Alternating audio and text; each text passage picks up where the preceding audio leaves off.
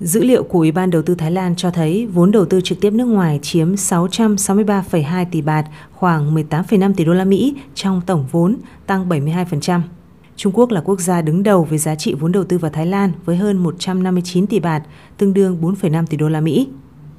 Theo Ủy ban đầu tư Thái Lan, dòng vốn đổ vào Thái Lan một phần là do các vấn đề địa chính trị, trong đó có căng thẳng giữa các nước lớn, đã thúc đẩy các công ty đa quốc gia chuyển hoạt động sang Thái Lan.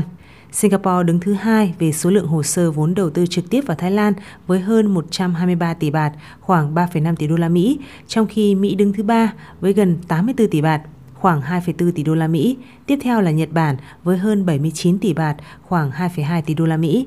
Tổng số hồ sơ đăng ký đầu tư vào Thái Lan đã tăng 16% lên 2.307 dự án. Thái Lan đặt mục tiêu thu hút các doanh nghiệp tham gia vào lĩnh vực trí tuệ nhân tạo và xe điện. Nước này đang chú trọng phát triển đặc khu kinh tế hành lang kinh tế phía đông, nơi thu hút phần lớn số hồ sơ đăng ký đầu tư trong năm 2023 tính theo giá trị. Trong tháng 1 vừa qua, Great Wall Motor đã trở thành nhà sản xuất ô tô Trung Quốc đầu tiên bắt đầu sản xuất xe điện trên đất Thái Lan. Nước này kỳ vọng sẽ thu hút được nhiều khoản đầu tư hơn vào các lĩnh vực tiên tiến như xe điện. Và đầu tuần này, Tổng thư ký Ủy ban đầu tư Thái Lan, ông Narit cũng cho biết giới chuyên gia nhận định nền kinh tế Thái Lan sẽ tiếp tục mở rộng trong năm 2024, được hỗ trợ như các hoạt động mở rộng xuất khẩu và doanh thu từ du lịch.